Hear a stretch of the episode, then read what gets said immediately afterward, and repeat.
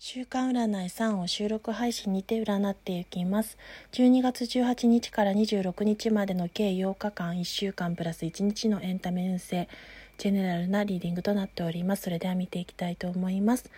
ご自身を完全自己肯定して過去の経験や痛みといった辛さといったものも起爆剤や糧に変えられる時というところが出ております。また、希望や救いの手が近くにあることに気づけるか同ペンタクルの5逆1も出ていることから良い兆しに春の状況に物事が冬から変わっていくというところが出ておりその中で問題の改善点修正点を図って段階ステップを踏まえて新たなスタートを切れるカードペンタクルの7も出ております。正1です。そしてその下にカップの5正1が出ていることからないものにフォーカスしたり失ったもの悲しみに暮れるそこに失望感や絶望感を覚えるようなことに焦点を与えるのは終わりにした方が良いというところも出ております。それに伴って結果として危機管理能力や危険察知能力未来に向けて備えることが叶った先にはご自身が思考癖や分析癖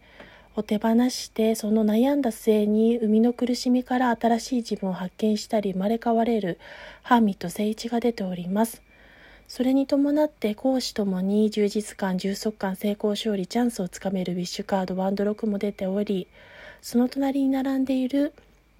カップの4逆位置が示すように今の問題に対して活路を見いだす問題解決打開策を講じることもかなってくるでしょう。